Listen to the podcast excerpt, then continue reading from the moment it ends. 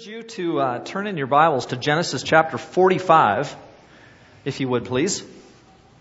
Genesis 45. It's going to take us a while to get there, but we are going to get there.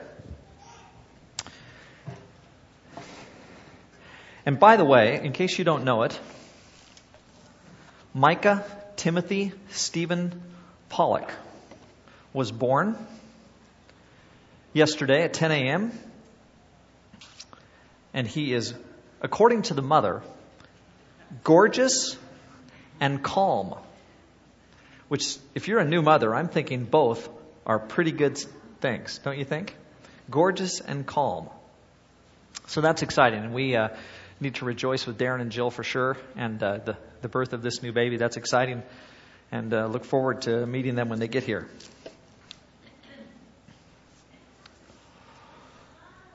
Let me make a comment about uh, Remembrance Day. That's today. One of the reasons that we have the freedom in Canada to worship Jesus Christ freely and without persecution is because men and women have paid the ultimate sacrifice so that we could do so. We have to be careful, I think, about mixing religion and politics, but it's not much of a stretch to associate Jesus with the benefits of even political freedom. In that, Jesus would always stand against exploitation, mistreatment, and the enslavement of others.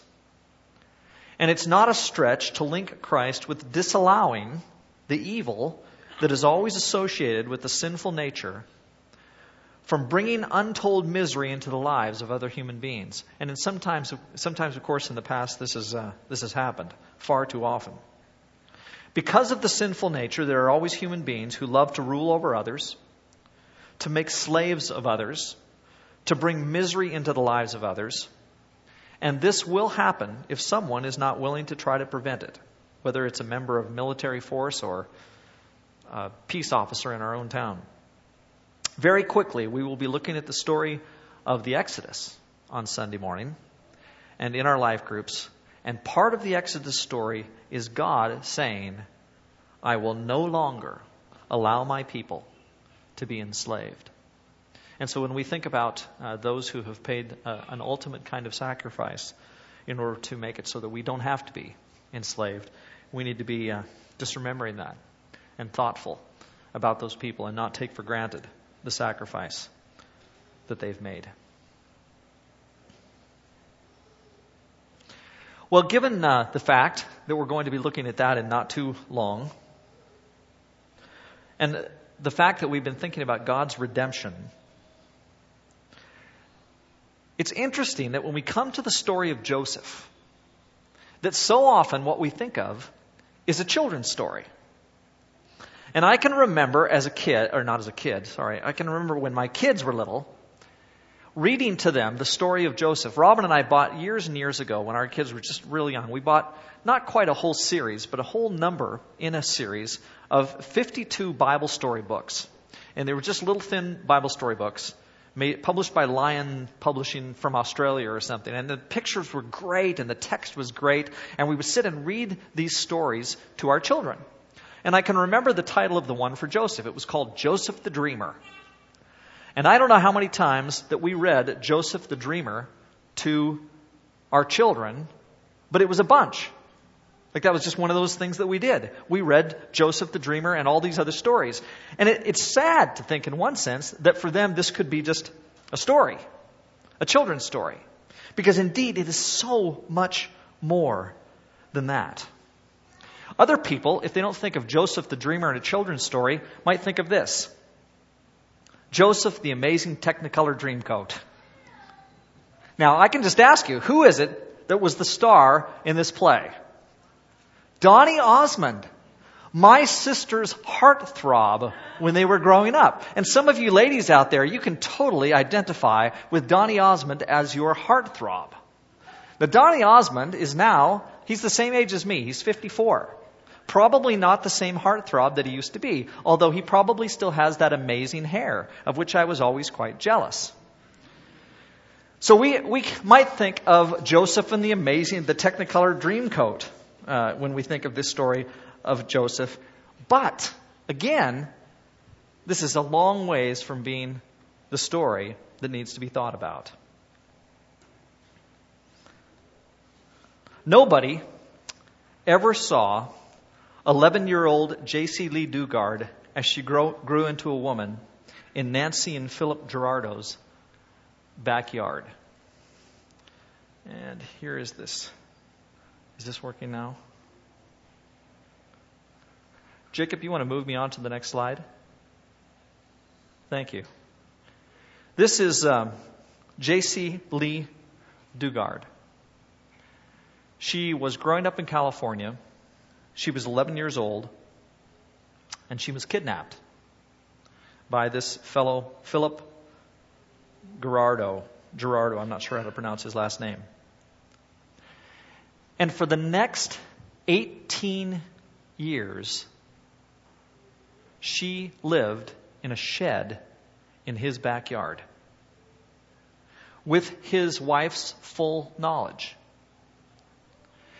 And in 2009, after her children were now 15 and 11, produced by him, the kids were handing out some flyers on a university campus because he did some kind of publicity for a religion that he was part of.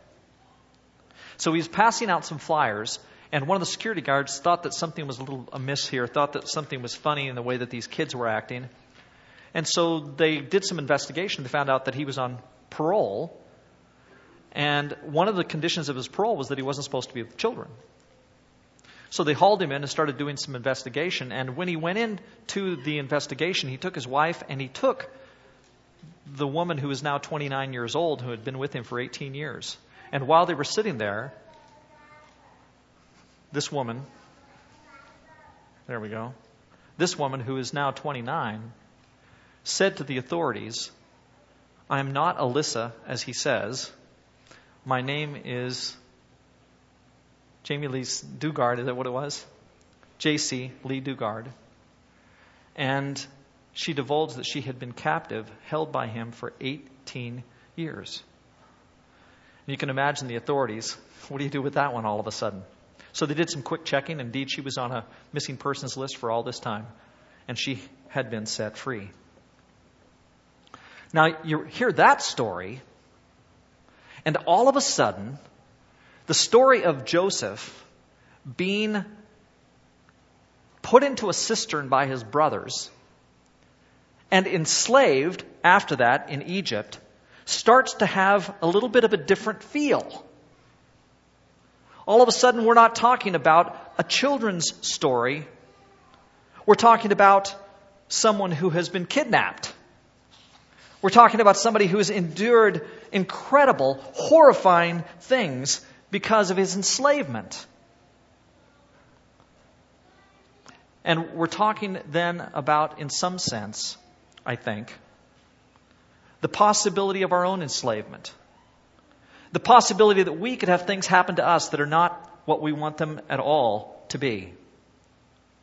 And the fact is, is that you go through your own life and your own history and you think about what it means for you to be a human being before God but living in this world, and you realize that there are indeed things that happen to you that are not at all what you want them to be. And it certainly is no children's story. And it's certainly no Broadway musical. If nothing else, the story of Joseph and his family and his brothers and his dad is an incredible dysfunctional story. An amazingly dysfunctional family. Can you imagine what it would be like to have your brothers put you in a well and then sell you into slavery and then to go and tell your father that you're dead? Now, there are some of you who've got brothers. You might think to yourself, not a bad idea. And your family may, to some extent, be dysfunctional, but is it this dysfunctional? Would Darcy Pollock think to himself, I can get rid of Darren? Yes, he. Yeah, he probably would. So I don't know if you know the story. We can't read through the whole story this morning, but it's a story of great tragedy. There is betrayal as Joseph is sold by his brothers into slavery. There's oppression as Joseph becomes the property of Potiphar. There is fear as Joseph runs from Potiphar's wife and then is arrested and put in jail. There's betrayal as the cupbearer forgets Joseph and leaves him in prison for two years after he says that he'll try and get him out. There's anguish as Joseph eventually sees the brothers who betrayed him and they come before him and he's now in a position of power. And there had to have been times when Joseph was totally ready to give up. How could he not be ready at times to give up? You know, you, you go from being your father's favorite son, and you get the coat of many colors, and everything looks good, and then all of a sudden you're sold into slavery, and things are bad. And then after you go down into Egypt and you're at Potiphar's house for a while, then all of a sudden things start to look good, and God is with him, and jo- uh, Joseph rises to a position of power within Potiphar's own house, and he's given all kinds of responsibility, and things look good, but then Potiphar's, Potiphar's wife, and that occasion happens, and he ends up in jail. Then he interprets some more dreams as he had done before, and he ends up rising to a position of power within the prison, and he eventually helps out the king's cupbearer, and he helps out, helps out the, the king's baker, and it looks like things are going quite well for him again. But then the baker ends up being killed, and the cupbearer forgets him in prison. So He's there for two more years in prison, unable to be released. And then eventually he rises again to a position of power. And he's now the leader in Egypt and the one who procures the food during their famine. He interprets the king's dreams, and everything is going well. But then he's faced again with his brothers coming and seeing him in the anguish of facing his situation, his fears, and his history. And so th- this journey that Joseph goes on is in many ways not unlike the journey that you and I sometimes have to go on. And don't you know people who've experienced incredible heartache in this life? And in fact, don't you know Christians who have experienced incredible heartache in this life? What do you do with the pain that some of your brothers and sisters in Christ have experienced? Aren't there times, honestly, folks, aren't there times when we end up saying to God, Lord, I don't get it. And I don't know what you're doing and I'm hurting and I'm in pain and I feel like you've forgotten me down here. Things are not going the way that I want them to go. What is going on, God? Life's pretty good for me. But I have to admit that there are times when I wonder just exactly what God is doing.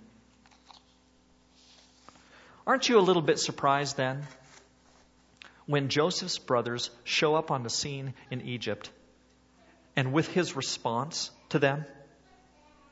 Like after everything that he has gone through, the imprisonments, the slavery, the betrayals, everything that has gone bad, and if there's any persons or circumstances to which he can point and say, this is the reason that this happened to me. It's these guys. And all of a sudden, those who betrayed him and put him into slavery, put him in the exact circumstances that have been so awful for him in life, all of a sudden they appear before him. And you would think, you would expect that at that point, any human being is going to say, off with their heads. Put them in, in jail the way I have been. Make them slaves the way I have been. And instead, what you see is a man who weeps with compassion for his brothers as they come into his presence. This is the, the second most powerful man in Egypt. And there isn't anything that anyone could do to stop him from carrying out his will on these people that have treated him so badly. And instead of doing that, he does exactly the opposite. And there's only one reason that I can think of for that being the case. And that is, as this story says numerous times as you go through it, God was with Joseph. And there is something going on between the two of them, between God and Joseph. Joseph, on the one hand, no matter what happens to him, remains faithful. He continues to trust. He continues to be God's man. And because he is faithful, because he continues to be God's man, God keeps blessing him. And so every circumstance in which he finds himself, he eventually rises to the top. And it's not just because he's a smart guy or a good guy, it's because God blesses him, the text says. And so in one sense, it's not surprising so much that as his brothers come into his presence, because Joseph has been living out a story that is not just the story of someone receiving great pain and the ups and downs and the turmoils of life. Joseph's story is so much more than that. His life story is a story of someone who is walking not by himself through all his trials, but with his God. And he knows it. He experiences that. He experiences God's faithfulness to him. And God's faithfulness to him means for Joseph that he's going to be faithful in response. And a lot of us wouldn't necessarily be. Again, it'd be so easy for us to say, God, what are you doing? Why is this happening to me? But he instead remains faithful, and God blesses him because he is. And so you have God here blessing Joseph. You have Joseph being faithful. And we are finally able to see then what God is doing throughout the story because Joseph keeps responding faithfully. And God is able to carry out his vision and his plan for what Joseph's life is going to be because Joseph responds faithfully to God through all the trials. Listen to these words from Genesis 45. You can look at your Bibles in verse 1. And the scene is, is such a dramatic one. It's his brothers being there for the third time now before him. And he's had so much opportunity here to finally get back at them. But of course, he chooses not to. And what he wants, you can tell so badly, is simply to see his father and spend time with his brother and rebuild the relationships that were broken so long ago. And it says in verse 1 Then Joseph could no longer control himself before all his attendants, and he cried out, Have everyone leave my presence!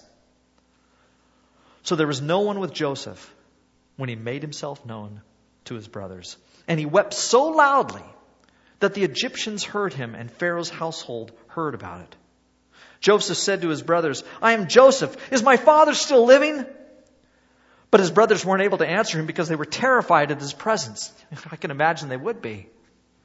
Then Joseph said to his brothers, Come close to me. And when they had done so, he said, I am your brother Joseph, the one you sold into Egypt. Isn't it ironic? He's saying, I'm your brother whom you sold into Egypt. Those things don't fit. And now don't be distressed and don't be angry with yourselves for selling me here. Is he worried about them? Because it was to save lives that God sent me ahead of you. For two years now, there have been famine in the land, and for the next five years, there'll be no plowing and reaping. But God sent me ahead of you to preserve for you a remnant on earth to save your lives by a great deliverance. So then it was not you who sent me here, but God. This is like, this is like Paul and Silas singing praises to God in the middle of the night while they're in jail. This is like David saying, Though I walk through the valley of the shadow of death, I will fear no evil, for you're with me, and your rod and staff, they comfort me. This is Stephen crying out, Lord, don't hold this against them, even as the Jews hurl stones that will take his life. And here's a man who looks his brothers in the eye, who sold him into slavery, and weeps because what he longs for is the rebuilding of relationship between himself and them. And he can see God in the midst of the whole story, working things out, and ultimately even preserving his people. And so I can't promise you that today or tomorrow or the next day that something tragic isn't going to happen. It may. There could be something that will come into your life that will be terrible. What I can promise you is that you'll have an opportunity in the midst of your pain to be faithful to God and to somehow have in your mind the thought that maybe God is doing something. Not that He caused your direct circumstances, but that when they happen, you can, through God, continue to live. Joseph was a dreamer. And he kept dreaming faithfully with the Lord's help. And I want to ask this morning can you keep dreaming? I'm sure you're tempted at times to stop dreaming, but I pray that you don't. No doubt Satan wanted Joseph to stop dreaming, but God had other plans for Joseph the dreamer. And he has plans for you. And so the ex- exhortation this morning is to be faithful. Have your eyes wide open to what God is doing even in the midst of your tragedies. And keep on dreaming because God is going to bless those dreams. Let's pray.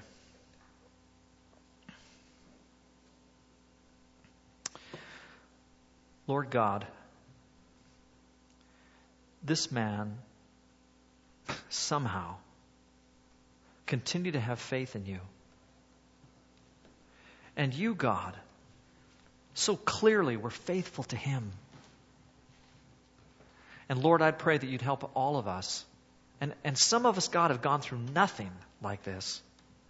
And there are others here, here today who've gone through great pain. But whatever we experience, Lord, help us to be faithful to you. And while I know, God, that you don't necessarily cause all the things that happen to us, you can take those circumstances and you can do good. And you can bring about your ends. And so help us through our circumstances to look for your ends. And help us, Father, continue to dream for the ways in which you're working in our lives, doing wonderful things, perhaps even for you. It's through Christ that we pray. Amen.